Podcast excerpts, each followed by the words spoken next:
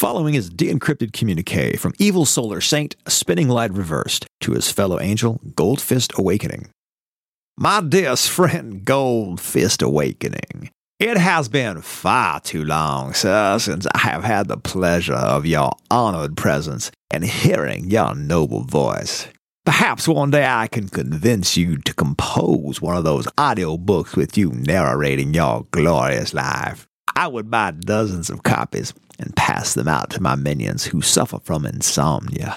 But to the point of my friendly communique, I feel compelled to congratulate you on the evil villain that you helped nurture, human Federal Communications Commissioner Ajit Pai.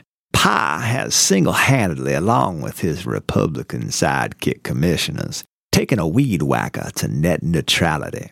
Internet providers like Verizon and AT&T no longer have to obtain explicit consent from their subscribers before selling their personal data to third-party marketers. Wonderful news.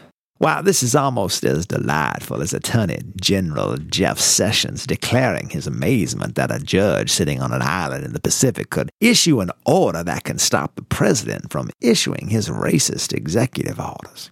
If Sessions weren't dirt old, I would think he would make a good minion for you. But I know that you prefer your minions beefier, gagged, and less literate. you devil, you.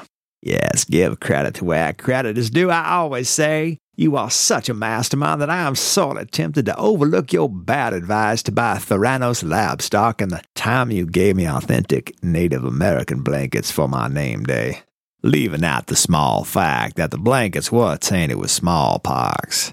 I had a nasty rash on my ankles for days. Anyway, farewell, my oh so old friend, your humble servant, spinning light reversed. Want to play hero? For a limited time, the Angel Hunters are accepting applicants to join our elite hunter ranks. For more information, go to angelinvaders.com forward slash play.